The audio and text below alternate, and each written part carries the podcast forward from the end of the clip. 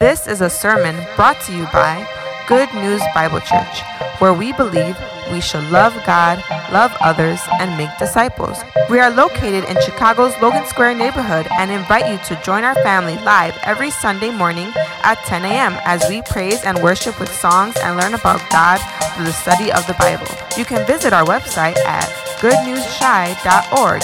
That's good Let's turn now to hear what the Word of God has for us this week. Ages uh, 3 to 11. They can go head on over to the left hand side there of our sanctuary and they will be guided into their class and their session today. We also have um, our uh, nursery open um, for those of you. We started that a couple weeks ago, and so that's available on the right hand side if you have an infant baby. Uh, Pastor Angel, and I, it's an honor to be with you all here today yet again. Um, and we're going to continue our series titled God's Unfailing Love. God's Unfailing Love is the name of our series uh, that we started last week, and we are in the book of Malachi. So, for those of you who were not here last week, let me give you a brief recap on what we learned last week as we opened up this new series. Uh, we spoke about the Israelites returning from exile, and uh, about 100 years later, after the rebuilding of the temple, and they were losing their enthusiasm for worship and becoming corrupt in their ways. They questioned God's love for them as God reminded them of Him choosing them as His people, protecting them against their enemies, and yet they were unappreciative, acting as if God did not love them, and offering Him they were offering him unworthy sacrifices.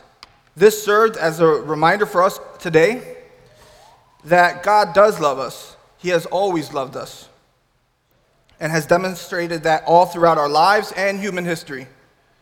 He protects us from our enemies, and we too, much like the Israelites, uh, offer him unworthy sacrifices. In other words, our, our leftovers. Throughout this book, we see a theme of broken relationship and God giving stern warnings through the prophet Malachi as he calls his people to repentance and desires to restore the relationship. So join me in Malachi chapter 2. I will be reading out of the ESV. That's Malachi chapter 2. And uh, we'll be reading uh, verses 10 through 17. Uh, this is the last book of the Old Testament. As you flip through your, through your pages of the Bible, I heard someone was accidentally in Micah last week. Uh, so, uh, Malachi. Uh, and then we're jumping straight to verse 10 through 17 because the first half of this chapter two is a continuation of what we discussed last week with the priests accepting unworthy sacrifices. So it reads Have we not all one Father? Has not one God created us? Then why are we faithless to one another, profaning the covenant of our fathers? Judah has been faithless, and abomination has been committed in Israel and in Jerusalem. For Judah has profaned the sanctuary of the Lord, which he loves, and has married the daughter of a foreign God. May the Lord cut off the tents of Jacob, any, any descendant of the man who does this, who brings an offering to the Lord of hosts. And the second thing you do, you cover the Lord's altar with tears, with weeping and groaning, because he no longer regards the offering or accepts it, or accepts it with favor from your hand. But you say, Why does he not?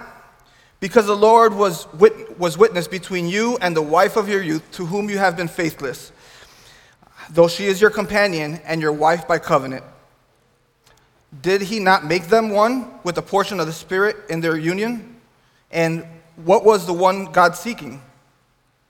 What was the one God seeking? Godly offspring. So guard yourselves in your spirit, and let none of you be faithless to the wife of your, your youth. For the man who does not love his wife, but divorces her, says the Lord, the God of Israel, covers his garment with violence, says the Lord of hosts. So guard yourselves in your spirit, and do not be faithless. You have wearied the Lord with your words, but you say, How have we wearied him? By saying, Everyone who does evil is good in the sight of the Lord, and he delights in them. Or by asking, Where is the God of justice? Let's pray. Father, we, we thank you this morning that we get to uh, dive into your word and dive into Malachi specifically as we continue to learn about what was going on at the time and how, uh, how that reflects uh, your love and your pursuit for, for your people, Lord, and how that impacts us today. I pray that you give us all an open mind and, and, and heart to receive your word, that would be free of distractions, and that we would get to walk away encouraged and, and learning new things to, to apply to our lives as we walk with you. In the name of Jesus Christ, amen. Preferences and allure. Preferences and allure. These are two things that we are all faced with today. Do you prefer an iPhone or an Android? Do you prefer cable or simply subscriptions like Netflix? Do you prefer this service provider for your cell phone or this one? Because the other one will allure you, the other cell phone provider will allure you with their new offers to break your contract, and they will pay the cost for you to switch over to them and get a new phone. See, we live in a world where everyone has their own preferences, and that is a big deal. That's a big deal to us. You must respect my preferences. Oh, and allure? Everyone is trying to sell something. Advertisement and marketing are bigger industries than ever. And you can't look left or right without thinking you need this new gadget that just came out. Malachi is warning us against some of these very things. The men of this time were giving into their allure, they were giving into allure by marrying these women who worshiped other gods. The men were also beginning to divorce for no biblical reason, but rather flat out preference. They didn't have to think twice about breaking that covenant and taking the deal offered to them on the other side. The title of my sermon today is uh, A Divided Heart Leads to Betrayal. Divided Heart Leads to Betrayal. And the first observation you can jot down if you're taking notes is allure. So let's look at verses 10 uh, through 12 uh, once again. Have we not all one Father? Has not one God created us? Why then are we faithless to one another, profaning the covenants of our Father? Judah has been faithless, and abomination has been committed in Israel and in Jerusalem, for Judah has profaned the sanctuary of the Lord, which he loves, and has married the daughter of a foreign God. Did you catch that? There, what was going on at the time is that men were following, uh, being allured into marrying women who worshiped other gods, what we know as uh, unequally yoked marriage. They were worship, these women were worshiping other gods, had idols, and, uh, and men were in, engaging in that and marrying. Power, uh, allure is powerfully and mysteriously attractive or fascinating, seductive. See, they were worshiping God and giving offering, but then seeing these women who worshiped other God and felt mysteriously attracted, fascinated by, by them, and giving into that, although God had commanded them not to. And they were marrying them. And, and then you see in, in verse 12, right shortly after that, it says, May the Lord cut off the tents of Jacob of, of Jacob, any descendant of the man who does this, who brings an offering to the Lord of hosts. So then they're, then they're bringing these offerings while they're marrying these uh, pagan women and uh, confused about why the Lord wasn't accepting their offering. The people were being unfaithful, though not openly saying they rejected God, they were living as if He did not exist. Men were marrying pagan women who worshiped idols, divorce was common, occurring for no, uh, no reason other than a desire for change. People acted as if they could do anything without being punished. And they wondered why God refused to accept their offering and bless them, as we read in verse 13. We cannot su- successfully separate our dealings with God from the rest of our life. He must be Lord of all. The second thing you see here Second observation you could jot down is preferences. Preferences. You see in verse 13, he says, And the second thing you do. And we read last week that he was upset, uh, uh, God was uh, charging them with giving them unworthy sacrifices. He, now he's talking about the marrying pagan women, and he says, And the second thing you do is you cover the Lord's altar with tears, with weeping, and groaning because he no longer regards offering or accepts it with favor from your hand.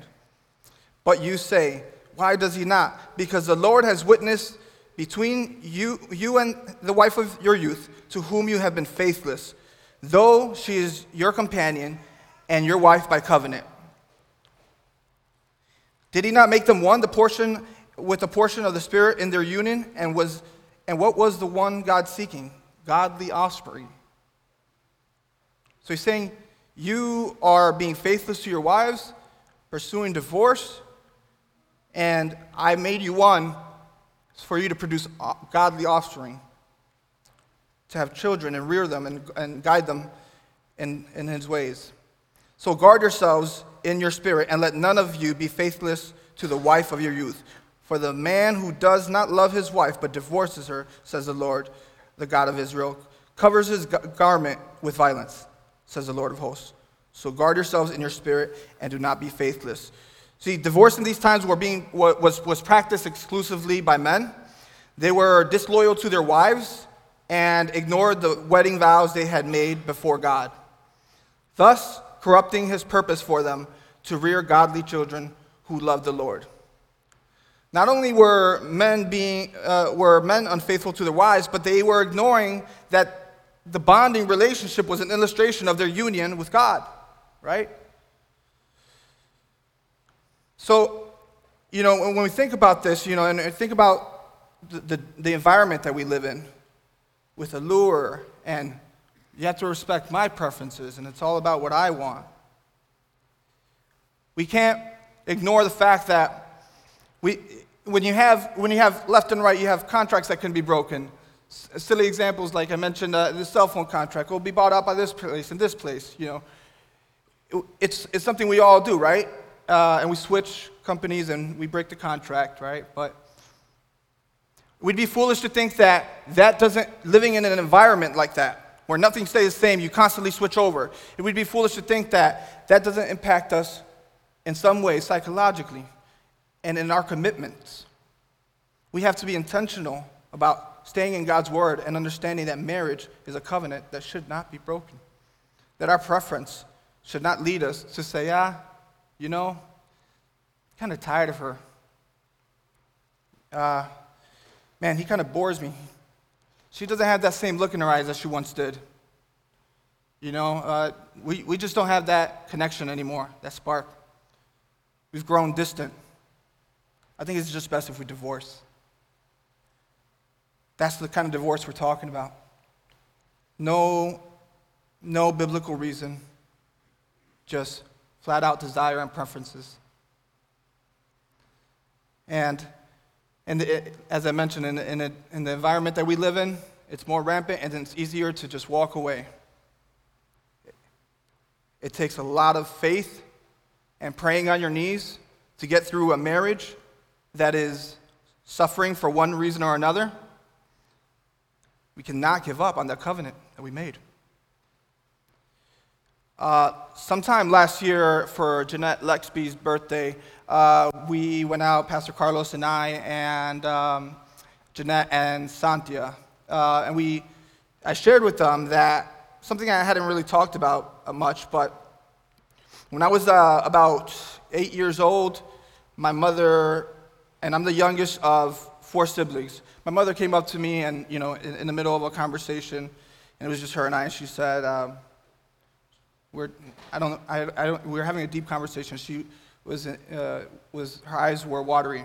She was in tears, and she said, "Son, I never thought that my youngest would be the first one I would tell this, but uh, I'm no longer in love with your father." And uh, when you guys get older, we're going to separate. I'm going to tell him I want to separate. And I was like, what? what? What are you talking about, Mom? I see you guys together all the time. It, it didn't make sense to me. And she's like, yeah, I'm, I'm just not happy. And I'm only staying with him for, the, for, for you guys, for the children. That conversation ended and never was brought up again.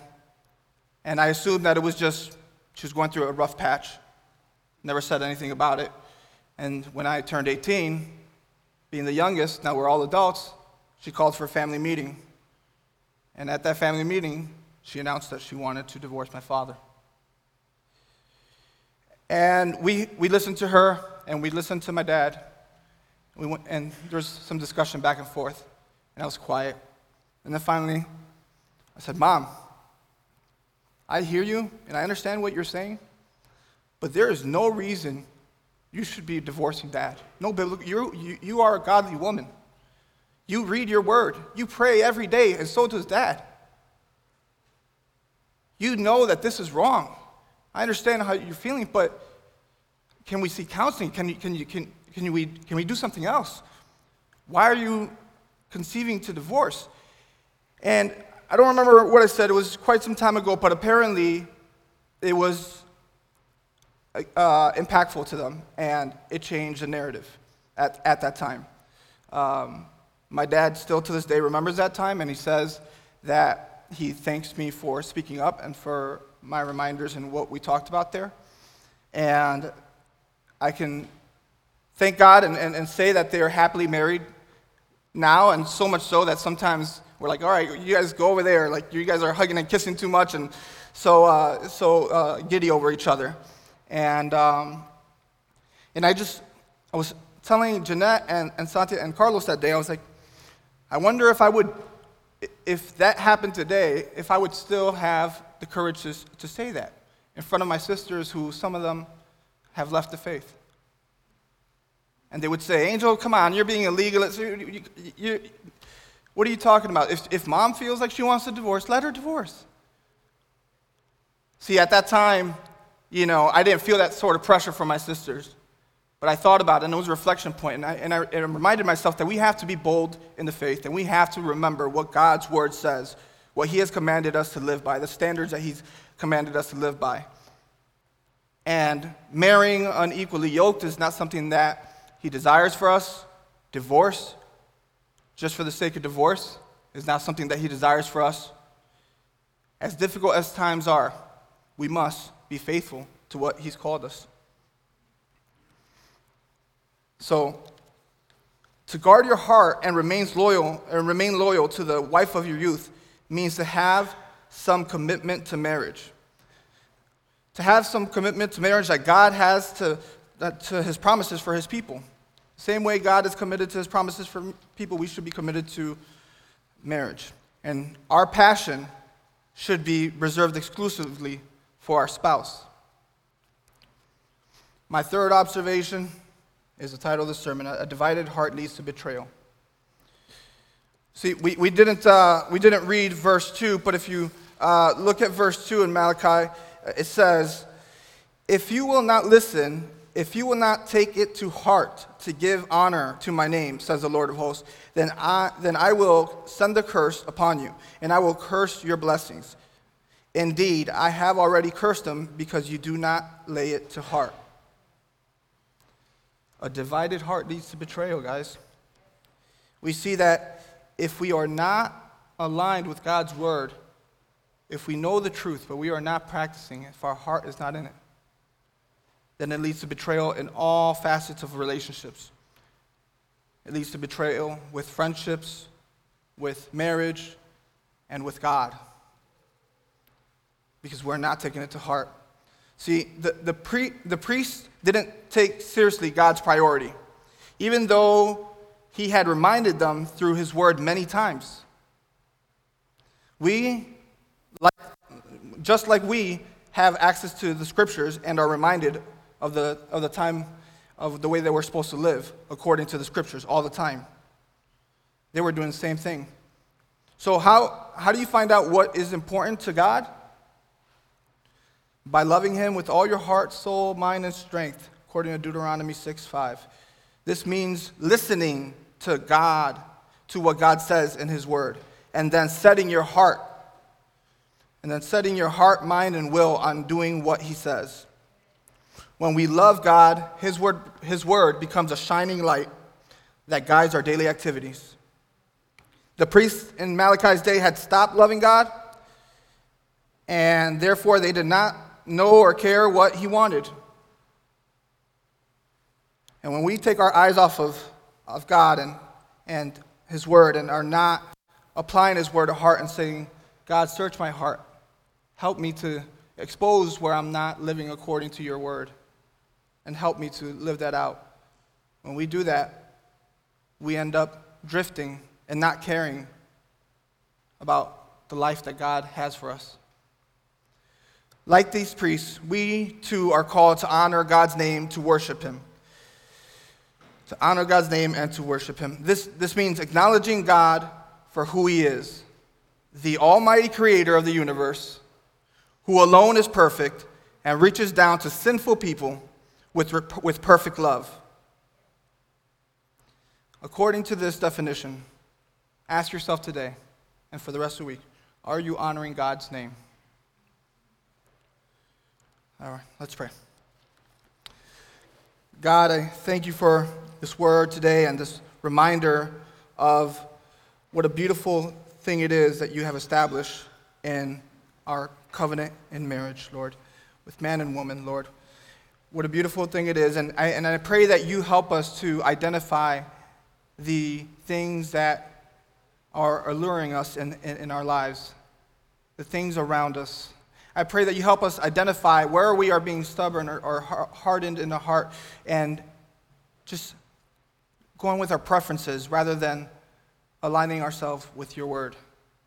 I pray that you help us to, to look at these things and to, to be reminded that in order to faithfully serve you, we need to apply your word and live it out, not just know it. Oftentimes we, we say we, we, we know more than we obey. Many of us know, know your word, Lord, but don't always carry it out, don't always walk the walk.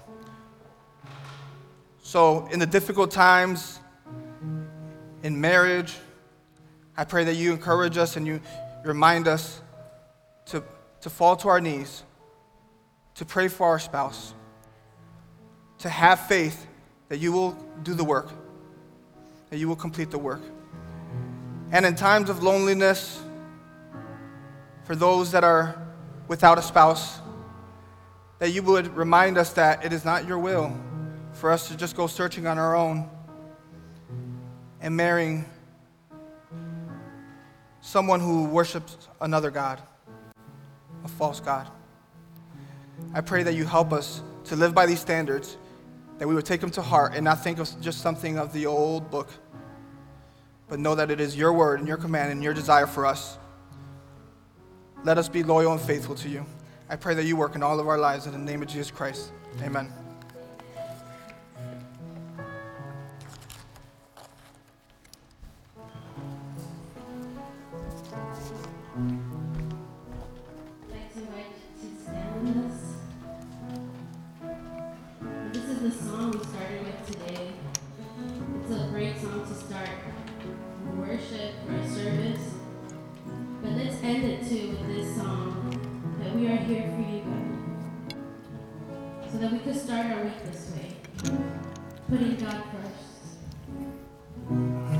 This has been a presentation of Good News Bible Church, where we equip people to love God, love others, and make disciples.